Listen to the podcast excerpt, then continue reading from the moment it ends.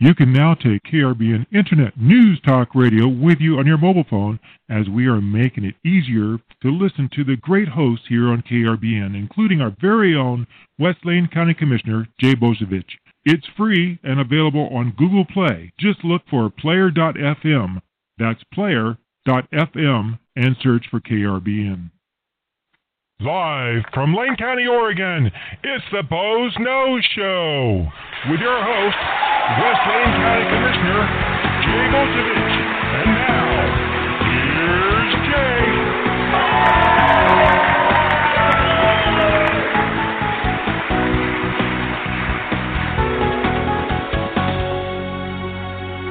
here's Jay. And good afternoon, and what a gorgeous day it is here in the Pacific Northwest. Blue skies, crisp out there, just, one of those great, winter-type days here in the Pacific Northwest that we get that's in between the rainstorms. So really pretty day out here in the Pacific Northwest. You're listening to the Boze Noze Show on KRBN Internet News Talk Radio, and I'm your host, West Lane County Commissioner Jay Bozievich, and we're coming to you live from beautiful downtown Elmira, Oregon, where it's just a sunny 37 degrees outside. So we got lots to talk about today on the Boze Noze Show. I threw a few subjects up there. I'm sure we are going to get somebody that might call in and want to talk about Camp 99 and homelessness and emergency shelters and all that stuff, and the fact that we're doing some investigation about siting an emergency shelter out there. But we'll talk about whatever you want to talk about here on the Boze Noze Show. Just give us a call, 646-721-9887, and just press 1, and that lets Robin, my call screener and producer extraordinaire, know you want to get in on the conversation. Because if you don't call in and control the conversation, you get to listen to what I want to talk about, which could be anything from the homeless camp on Highway 99 to the fact that we did a loan forgiveness for the Orchid Health Clinic out in Oak Ridge, and also all sorts of other things. In fact, I've got some really interesting what were they thinking this week, and of course, I think we're going to have to talk taxes too a little bit this week. So all sorts of things to talk about, unless you call in and take the conversation where you want it to go. Again, 646-721-9887, just press 1 so we know you want to talk and not just listen.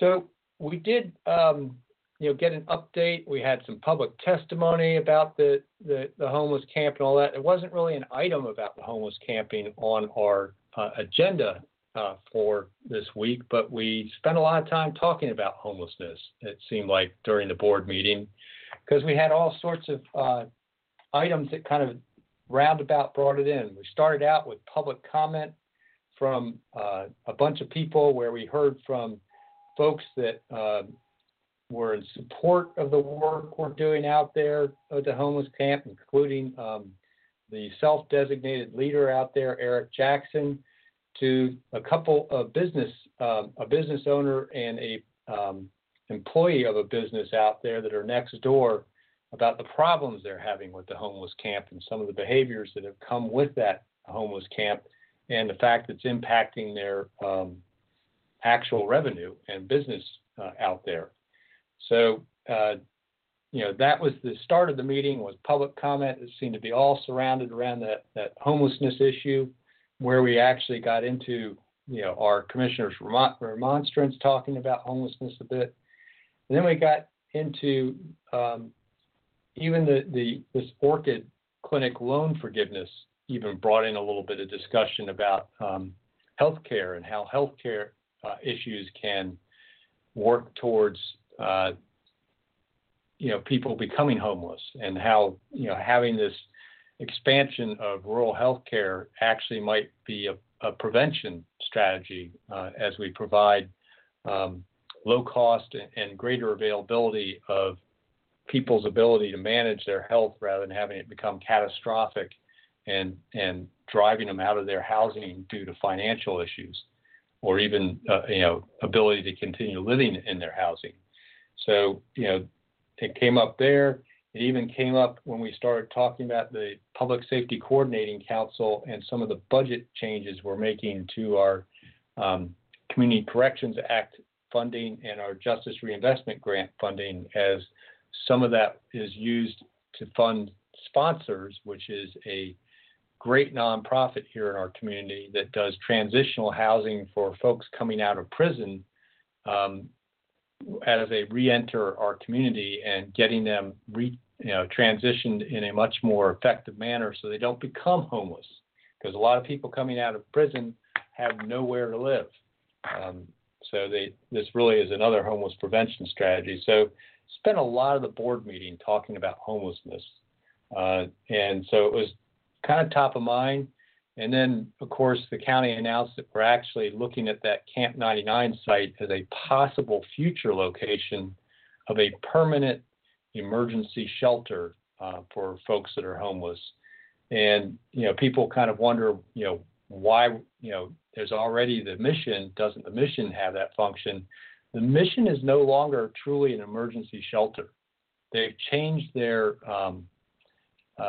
operating strategies to where they're actually doing more of a permanent supportive housing model, where they're doing intensive case management, and they're not low barrier. You can't go into the missions program unless you've already gotten yourself off of drugs, which for a lot of folks on the street, it's kind of hard to work on that while you don't have a roof over your head. So it's, the mission, and the mission's a religious-based program, and that has to deal with the court case in Martin versus Boise that the Ninth Circuit of the U.S. court ruled that Boise could not arrest people for illegal camping because there was not a low-barrier emergency shelter that did not have a religious aspect to their program available as an alternative to these folks that are camping illegally on public property in Boise. So one of the issues about Lane County's ability to control, and the city of Eugene or even Springfield or Junction City, whatever, to control illegal camping now underneath, once that ruling has been issued by the Ninth Circuit, is there has to be some kind of low barrier emergency shelter that's non-religious available as an alternative to public camping to be able to enforce any sort of camping restrictions. So looking at that site as a possible location for that low barrier, non-religious emergency shelter also may help us resolve the issues with that Ninth Circuit decision.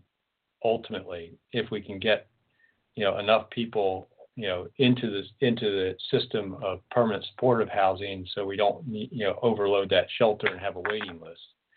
So we're only in the looking at it stage.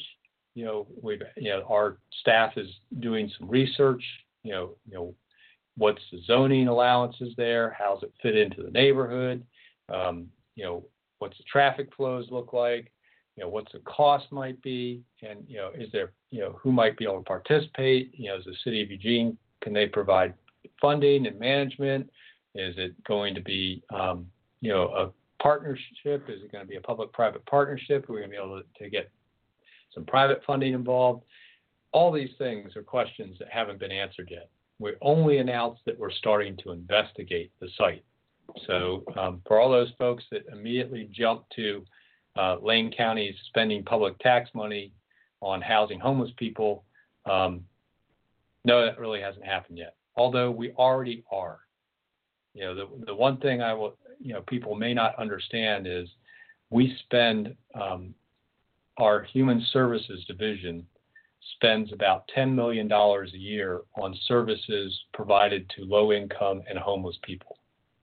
Everything from emergency food through Food for Lane County, where we're the funnel for some funds that handle that, to heating assistance programs that we take federal dollars and funnel through to the local utilities to support low income heating bill support to we spend almost $1 million a year in emergency and winter housing for homeless folks through that Human Services Division. So we're already, and a lot of it's federal monies and state monies, it's passed through, but it's still taxpayer money. You know, it doesn't matter which government source is, it's taxpayer money. And so we're already spending a significant amount of taxpayer money. It'd be better to try and get this a system that ultimately gets people out of homelessness and gets them to be stabilized into permanent housing and then some job skills and a job so they become productive members and taxpayers, you know, versus tax users. So that's kind of where we're going, sort of with that, looking at the permanent use of that Camp 99 property as a possible permanent emergency shelter. Again, just starting an investigation of that. So don't get too overly concerned at this time. You know, we may look into it and determine that the zoning is completely incompatible with that use, or the buildings that exist on that property would require, you know, massive input of capital to get them to human habitation standards. Right now, they're being used as one's a warehouse and one's a former restaurant that are on that site. So it's not like they're set up for a homeless shelter. So, you know, there's lots to look into there. And that's really, we're just starting that work. But on top of that, you know, I mentioned that we did do a loan forgiveness for Orchid Health Clinics. And this is a good news story. Way back in 2012, the University of Oregon had a challenge for some of its students to look for an innovative solution to some intractable problem, you know, that out there. So a couple students there got the idea of trying to find an innovative way to get past the problem of how, you know, these underserved rural areas as far as healthcare goes. And what they could do to do that. So they came up with this model to start a health clinic in a rural area, you know, through their academic studies. And by about 2015, they're ready actually to go live with this harebrained idea of theirs. And they managed to convince us, Lane County, to put up $35,000 worth of video lottery money in 50% as a grant and 50% as a repayable loan. So $17,500, you know, grant money to build the clinic and $17,500 to buy equipment and get things started. They also got some funding out of the city of Oak Ridge, I believe, and maybe even a site. And they went out there and, you know, I was, you know, kind of wondering if we'd ever see any of the $35,000 again. And, you know, sure enough, they were successful. And since 2015, they now have 14 employees, an annual payroll of just under, I mean by like $4,000, under $800,000 a year, with an average salary for those 14 people of $56,000 plus. Now that's in Oak Ridge, mind you. So there's 14 people being employed in Oak Ridge with $800,000 worth of payroll off of a $35,000 investment in video lottery funds. I call that a pretty good return on investment. And this 17.5 loan, you know, had accumulated some interest, so it was up to $19,600. We forgave that loan on the condition they reinvest the $19,600 in their next clinic operation. By the way, they already opened a clinic in Estacado, which is another underserved area of Clackamas County, out in the way out near Mount Hood.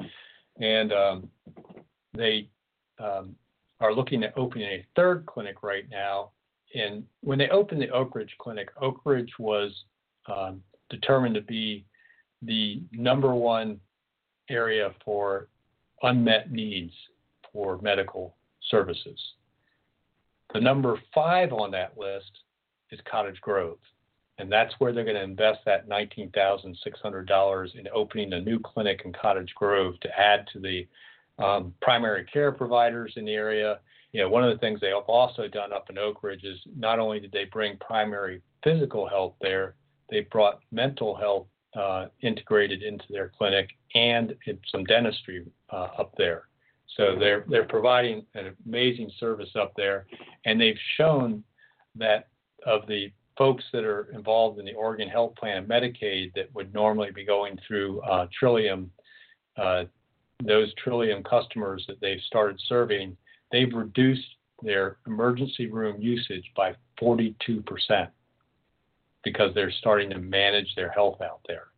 So it's you know, in so many ways, it's been a great return on investment. So for, you know, $35,000 of video lottery money, we've gotten 14 jobs and an $800,000 payroll in Oak Ridge. And now we're leveraging it to start a clinic in Cottage Grove. So it's just trying to bridge that urban-rural divide of, you know, healthcare out there and get that rural healthcare. And while they were in the board meeting on Tuesday, I reminded them that there are areas of West Lane County that could use a little bit more primary care providers. And in particular, I told them about the stretch of Highway 36 basically running from Mapleton up through Triangle Lake, and that area is difficult, and particularly that there's the mental health provision on that side of the tunnel is really anemic at best. So if they provide a clinic out there and provided some mental health care, it prevent people from having to make the hour drive into Eugene and who knows what kind of weather, like the freezing fog we've had the last couple mornings. So it's really, really an impressive thing. It all started with a U of O student project, basically. So go Ducks. There are some advantages to having a university in your county. And there we are. The innovation that came out of the University of Oregon is leading to $800,000 worth of payroll in Oak Ridge right now. So that's the good news story for the day on the Boze Noze Show. You know, we don't always have to talk about homeless people and the issues that surround homelessness. We can talk about some of the good news stories and even where the University of Oregon's in the news for good reasons, like this Orchid Health Clinic. But that kind of leads me to today's What Were They Thinking? And, we're going to have to talk about gas. No, not that kind of natural gas. The other kind of natural gas. I have to hand the What Were They Thinking award for this week to the Eugene City Council for coming up with the harebrained idea that they need to raise the franchise fees on Northwest Natural Gas to leverage them into reducing or decarbonizing their product, which will ultimately increase the natural gas bills from Northwest Natural Gas for all Eugene City residents. So, this is the same city that is extremely concerned about regressive taxation, the divide between the haves and the have-nots, and income disparities, and housing issues and all that stuff. So they're going to raise the cost of heating your home. Let that sink in a minute. And it all in the idea is to try and to decarbonize probably one of the most efficient ways of heating your home there is out there. And when it comes to carbon footprint, even electricity has a tough time competing, because as you generate electricity, there's inefficiencies, there's losses as you transmit it over transmission lines, there's losses in the conversion of electricity to heat, so it's such a direct burning of natural gas in the home is much more, as far as BTUs per amount of CO2 generated, is far more efficient than electricity, even when the electricity comes from so-called green sources, which all have a carbon footprint of their own. Because it takes, you gotta mine, coal and steel and iron ore, I should say, to make the steel that goes into those wind turbine blades. And you need to mine and refine the palladium that goes into those solar panels, and all the rare earths that go into solar panels. There is a huge cradle-to-grave carbon footprint for some of the, quote, green energy out there that never gets talked about. And natural gas is not too far away from being very similar in total carbon footprint. And I want to really know, somebody from the city of Eugene, call me and tell me how you decarbonize something that has the chemical formula of one carbon atom and four hydrogen atoms as its component of its molecule. How do you take the carbon out of that? You take the carbon out of that and you end up with four hydrogen atoms, which will combine to be H2 basically in the atmosphere, and pretty quickly, it's pretty volatile and oxidizes into HTO in explosive fashions, because remember the Hindenburg? So you really don't want to have, hydrogen, being piped through those pipes and decarbonizing. It's kind of, we started down that road a little bit with fuel cells, but really it's really interesting to think about how do you decarbonize, methane, which has a carbon atom in the molecule. So please, somebody from the city council, call me.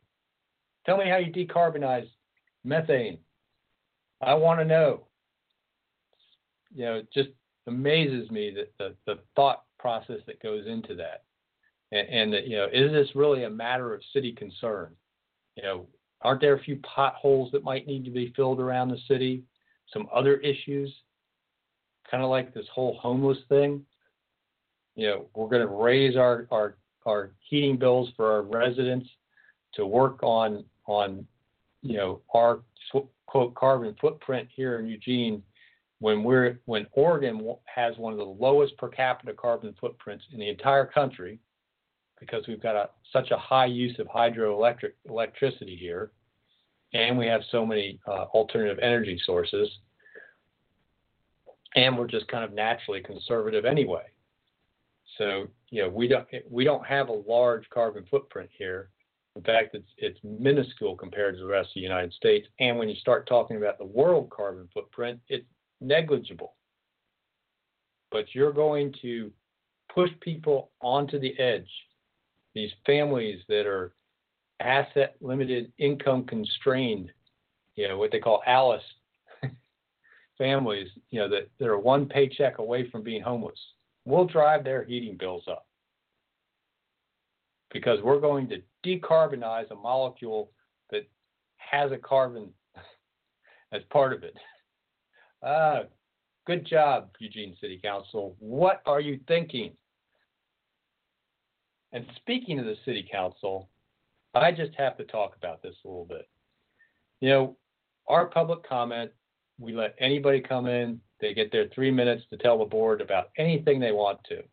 And the City of Eugene has a similar public comment. It is a rare thing for an elected official to come and give public comment to another public body. It's not too often. It's usually over something, that's coming before the body that is, something that has to be co-adopted maybe, or some serious issue. Well, City Councilor Emily Semple was our first person to comment to us on Tuesday, and her public comment basically considered what consisted of lecturing and shaming us for having adopted our hours of operation for the butterfly lot the week before. Now, mind you, we had a public hearing on that the week before and public comment before the adoption. So after the fact, she came and lectured us about it because She doesn't think free speech should have, hours. It should be 24/7 or something like that. Not understanding that you still can go and protest on the sidewalks for 24 hours a day, and lecturing us about doing something that the city of Eugene did years ago for their park blocks across the street. We were just matching the city's, hours of operation for the park blocks.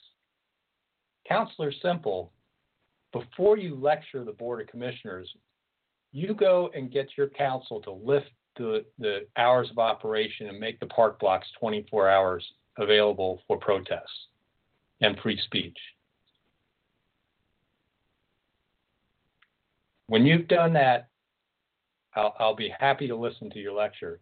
And besides that, our vote was a 5-0 unanimous vote where Commissioner Pete Sorensen, who you were having a very friendly conversation with before the meeting started, led the discussion at the beginning and quizzed our legal counsel to walk us through the ability of a government to place time, place, and manner restrictions on free speech, and whether or not there was still areas available, i.e. the sidewalks, that are 24-hour availability for free speech activities, and whether or not it was actually legal for us to limit the hours of operation on this piece of public property.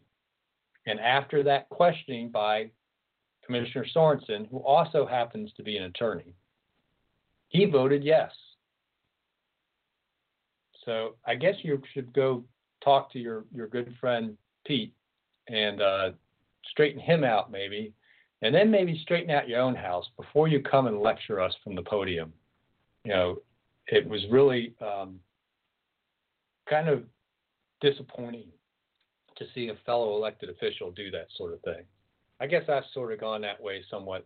I shouldn't be the pot calling the kettle black, because my what were they thinking for the last few weeks, I have called out the city council to some degree.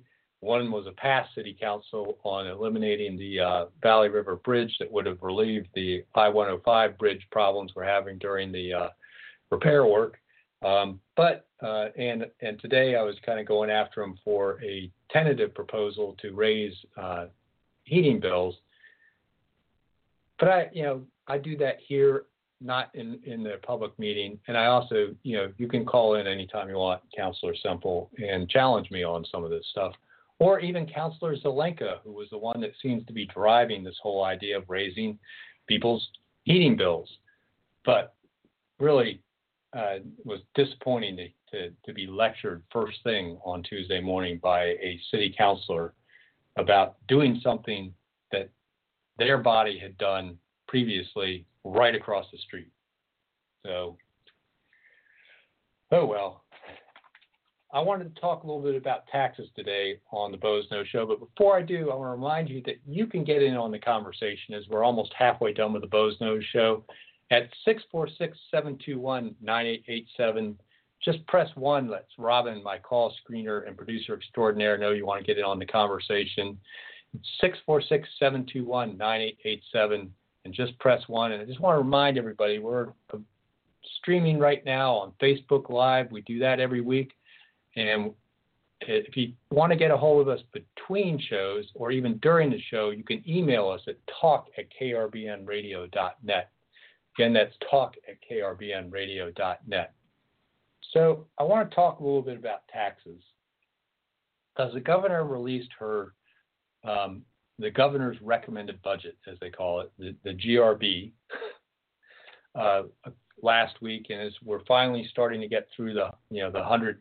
Of pages of documents and figure out what she's proposing. The one thing that was perfectly clear is she wanted $2 billion in new revenues, yet she has not said how that's going to happen.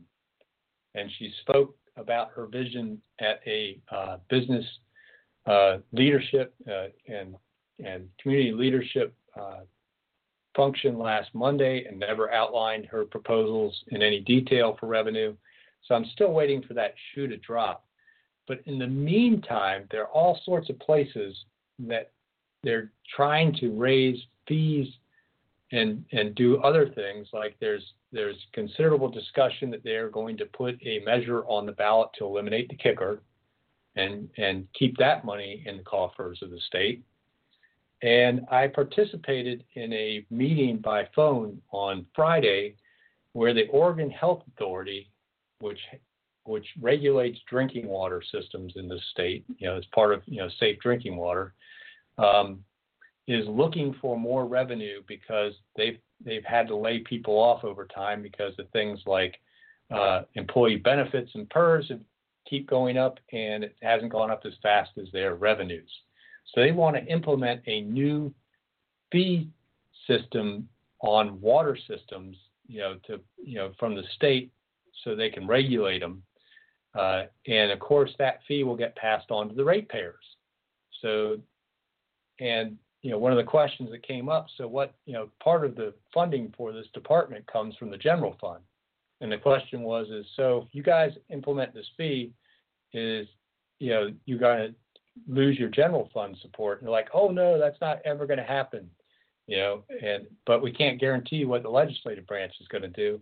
And I kind of pointed out that it was the executive branch that proposed replacing the funds for the general funds for veterans services with the new video lottery funding that was approved by the voters, and doing a shell game so they could use that general fund for some other purpose and not actually increasing the revenue, the funding available to support services to our veterans. And fortunately, the legislature actually corrected that. But it was the executive branch that proposed supplanting the general fund. So when they kind of said, well, we're the executive branch, we can't really propose that, but the legislative branch, it's like, nah, you guys have proposed that before. So there's no guarantee that once they start this fee on water utilities, which you'll see in your water bill, that they won't just stop, supporting that department with general fund monies, and they're not going to gain any staff or ability to regulate water utilities as it is. And on top of that, a lot of really small water utilities, things like, the small little rural mobile home park that has a water system. Those guys are struggling just to keep their infrastructure functional. And it really got a capital need to replace a lot of that, modernize. But those same systems will be paying this fee. So instead of being able to modernize their systems, they're going to be paying for state employees. And then that'll make their ratepayers, which are some of these low-income folks that are living in a single-wide trailer in an old mobile home park, paying that fee to support state employees. So everywhere you look, they are out there, lifting up the couch cushions and sweeping up every new tax and fee they can get.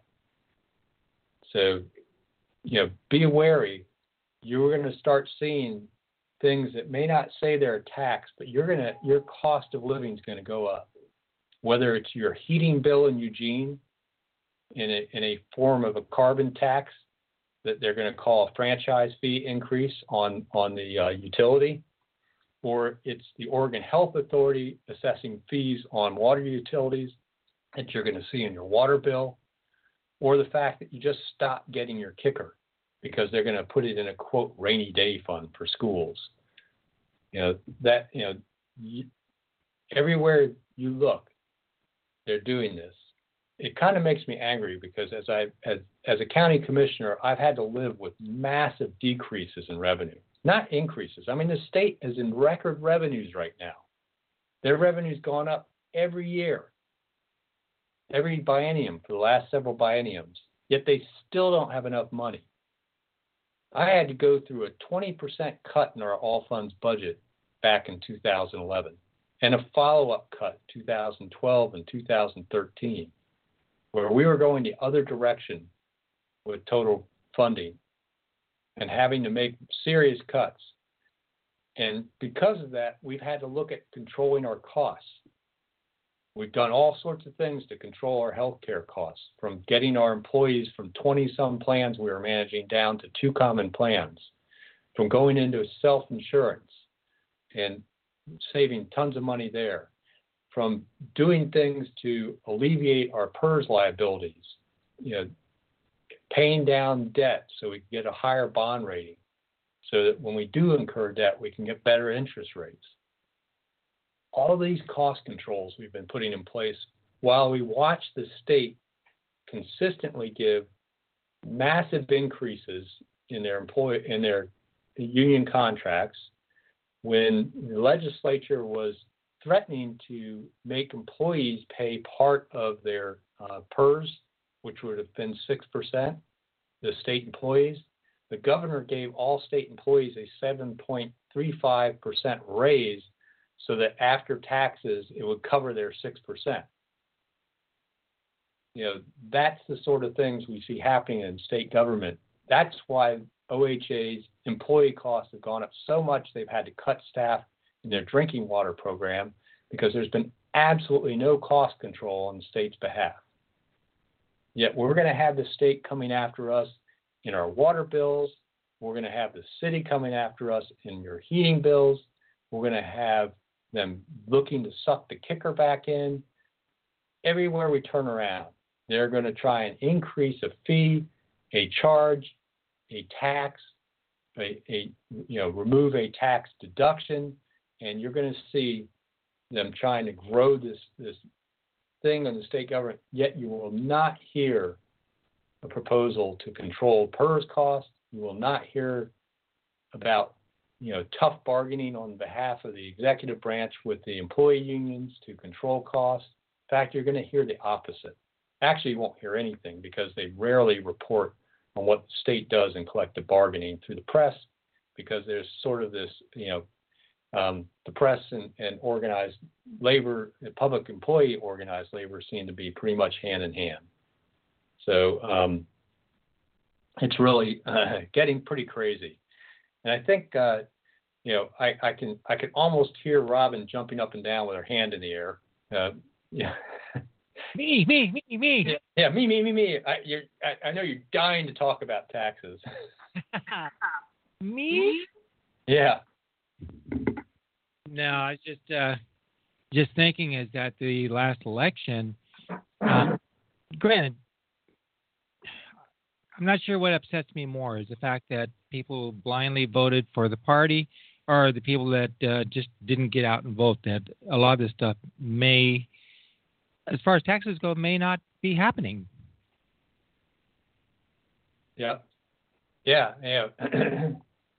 We're now facing a super majority in the legislature, both branches, and the governor's office. But yeah, there were plenty of people that did not vote this last election, and all sorts of reasons you might think of why.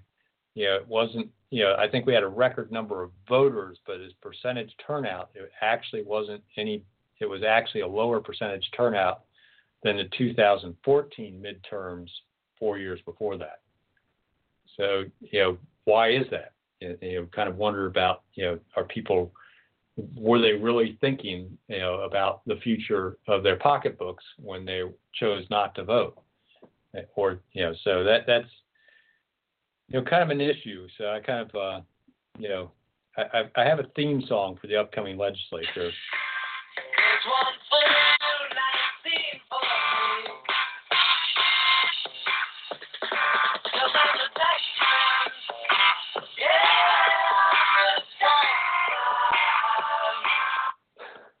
Yep. Yes, as we have our musical interlude on the Boze Noze Show. And don't forget, you can call in and talk about taxes, homelessness, you know, decarbonizing natural gas, whatever it is you want to talk about at 646-721-9887. Just press 1 so we know you want to get in on the conversation. Again, that's 646-721-9887. Just press 1.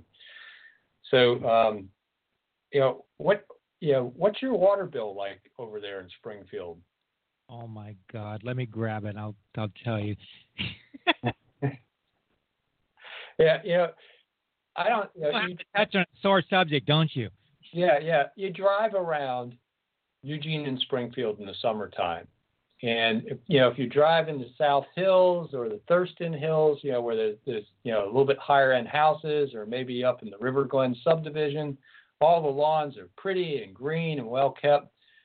But drive around, you know, say, you know, some of the lower income neighborhoods, and you'll see a lot of brown, unwatered lawns because people can't afford the water bill to keep their grass green, you know, which is kind of sad, you know, and also a fire hazard to boot. Yeah, so you see that, and it's definitively income based. You can drive through those, you know, wealthier neighborhoods, and every lawn's green and pretty. And you get into some of the low income neighborhoods, you know, maybe get into Whitaker or Bethel Danebo, you know, some of the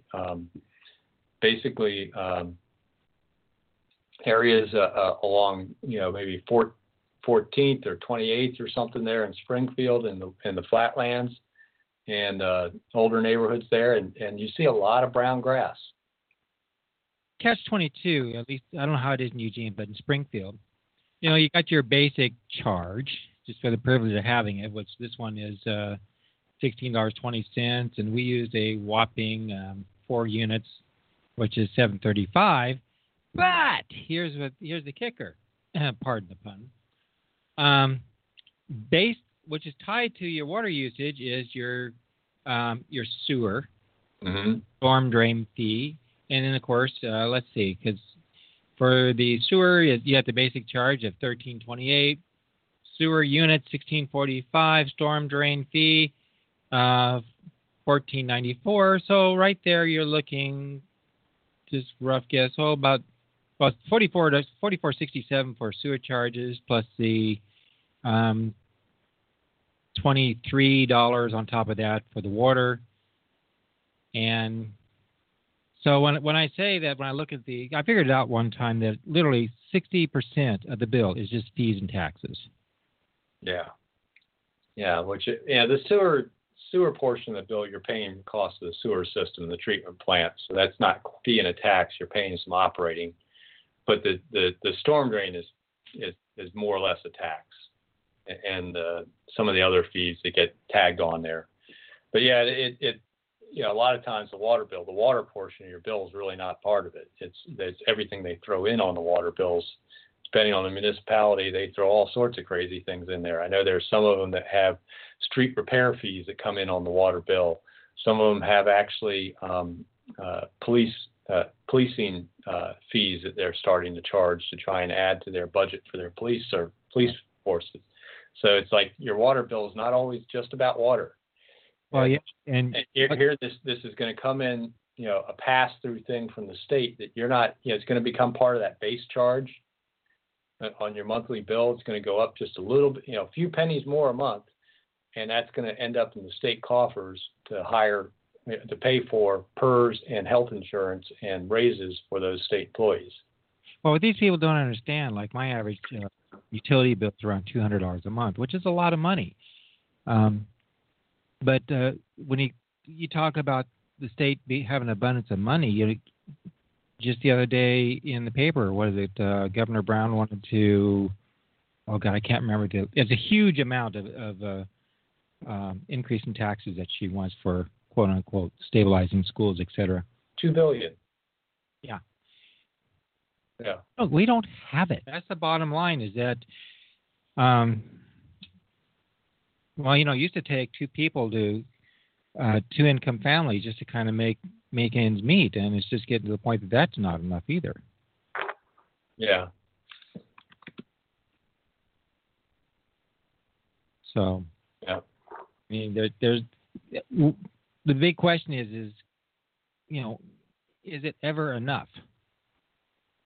Yeah. Yeah, and it really is. Seems like it never is. And sometimes, you know, I have, you know, as a county commissioner, I have to govern sometimes. And there are times where no matter how good a cost control you do, it is difficult to continue to supply a service sometimes with the revenue streams you have. And it, you know, there are all sorts of reasons why. But what bothers me about the state is I just don't see the effort to control costs. And a lot of these things they're proposing, you know, which are going to end up in water bills, you know, your electric bill is going to increase with this new carbon taxing scheme that they're talking about, along with every product you buy in a store, because there is carbon built into everything you buy, every piece, every grocery item, every piece of clothing you wear, there's carbon built into that. So if they start doing a carbon tax, you're going to start seeing every product have a tax built into it that you won't actually see on your receipt, but you're going to be paying taxes. And we've got these, you know, these folks, you know, we already have a homeless problem and a housing issue, but they're folks like you, which they refer to as ALICE, which is asset limited, income constrained, employed. That's what ALICE stands for. And a lot of those folks are already paying up to 50% just to keep housed. And if they start having to pay more for their food bills, their utility bills, can put them over the top, and we're going to have more unhoused people.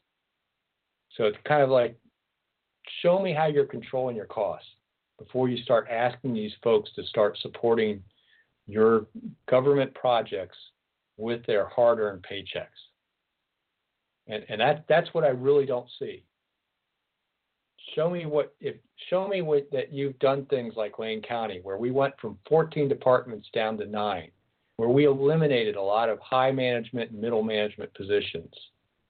You know, where we've gone lean everywhere we can. I could spend hours talking about the places we've gone to try and save money. That, you know, whenever we've gotten one-time funds in where we couldn't count on them being renewed, whether it's, re-up of an SRS funds where we weren't sure it was ever going to come back, we paid down debt so we could get a better bond rating. And we've got the highest bond rating Lane County's ever had. So if we do ever decide to take on more debt, our interest rates will be low. We also refinanced some debt that we had with those new lower interest rates to save, the interest payments. You know, over and over again, we've done things to try and control costs. And I can look the taxpayer in the eye and say, we are doing our best on the cost side of the coin before I ever ask anyone for more money. And that's really, what I don't see the state doing. They go straight to, we just need more money.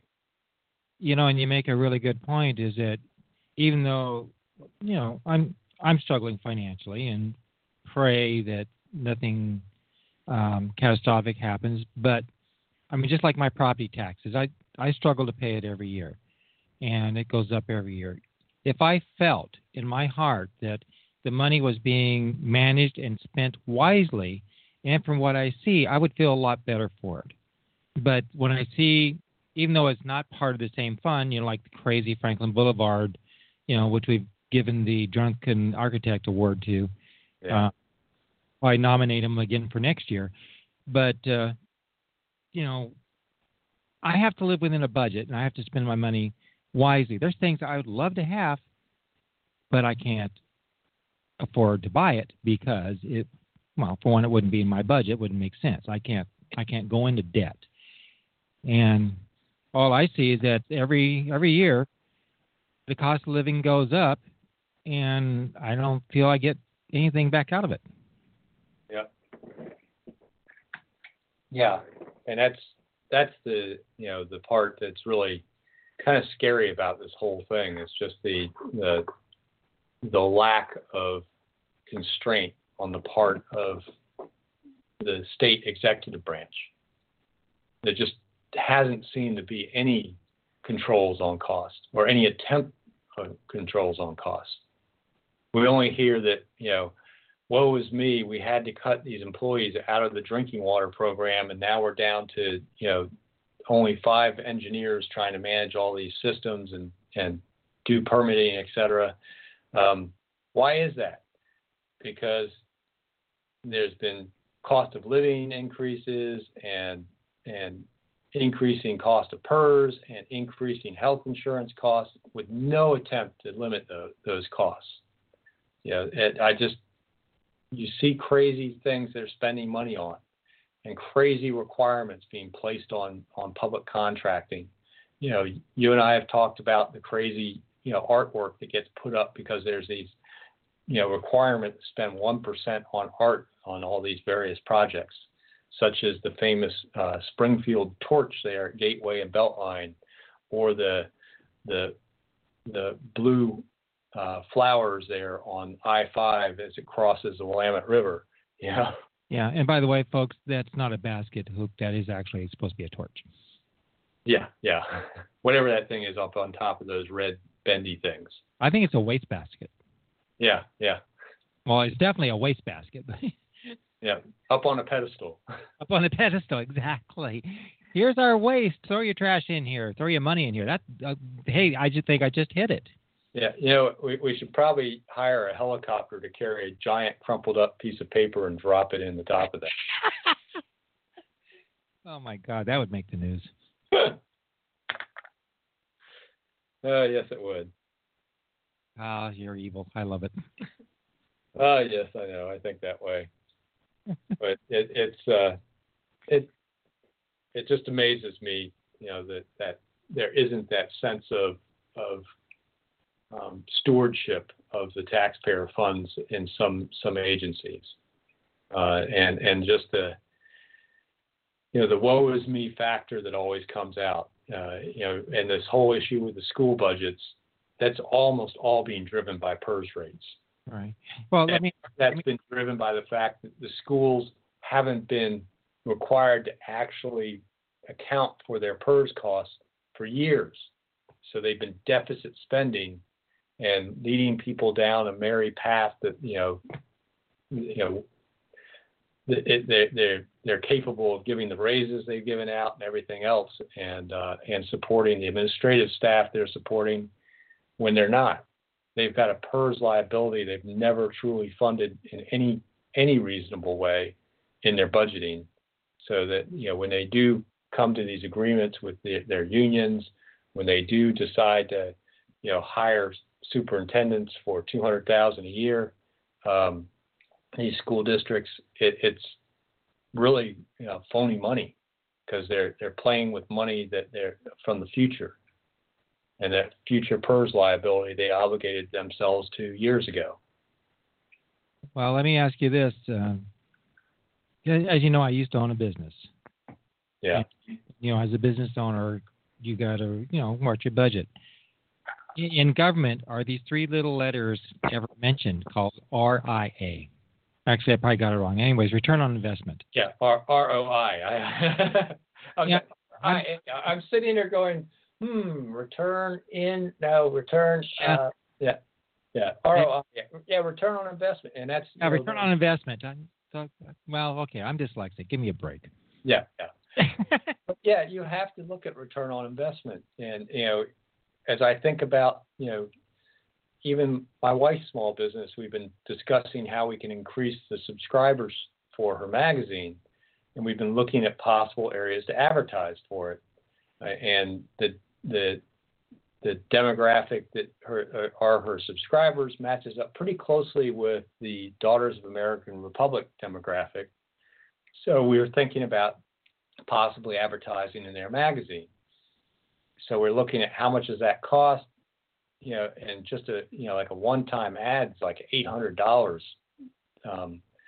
So we would have to get, at a $40-some a year subscription, we'd have to be able to get at least 20 subscriptions out of that ad to even balance the cost before. And that's just to balance the cost of the ad, not the cost of actually producing and mailing the magazine to those people. So it's really much more than that. So it's kind of like, what's the return on investment there? I think we got a pretty good return on investment on that $35,000 that we provided to Orchid Health Clinics in Oak Ridge, where we now are getting $800,000 worth of salaries. That's a pretty good return on investment, not to mention the cost savings we're now getting in a 42% reduction in emergency room usage from their clientele. So, there's that's good return on investment. in government spending. Where does the state look at that? Well, the problem is they don't have to. Yeah, they're not held accountable very well. I will say, thank goodness for Secretary of State Dennis Richardson, because finally the Secretary of State's office and their performance auditors are doing what they should have been doing for years, but weren't really doing under other previous Secretary of States, and they're actually looking into some of these programs and turning up some of the waste and the lack of accountability in those programs. So I look forward to more audits coming out of the Secretary of State's Audits Division as they really do the work they should have been doing for years. But it took a change in leadership there, and that may be the place we get the cost controls out of the state, is just forcibly through auditing. By the way, if I can jump in just for a second. Sure. Two things.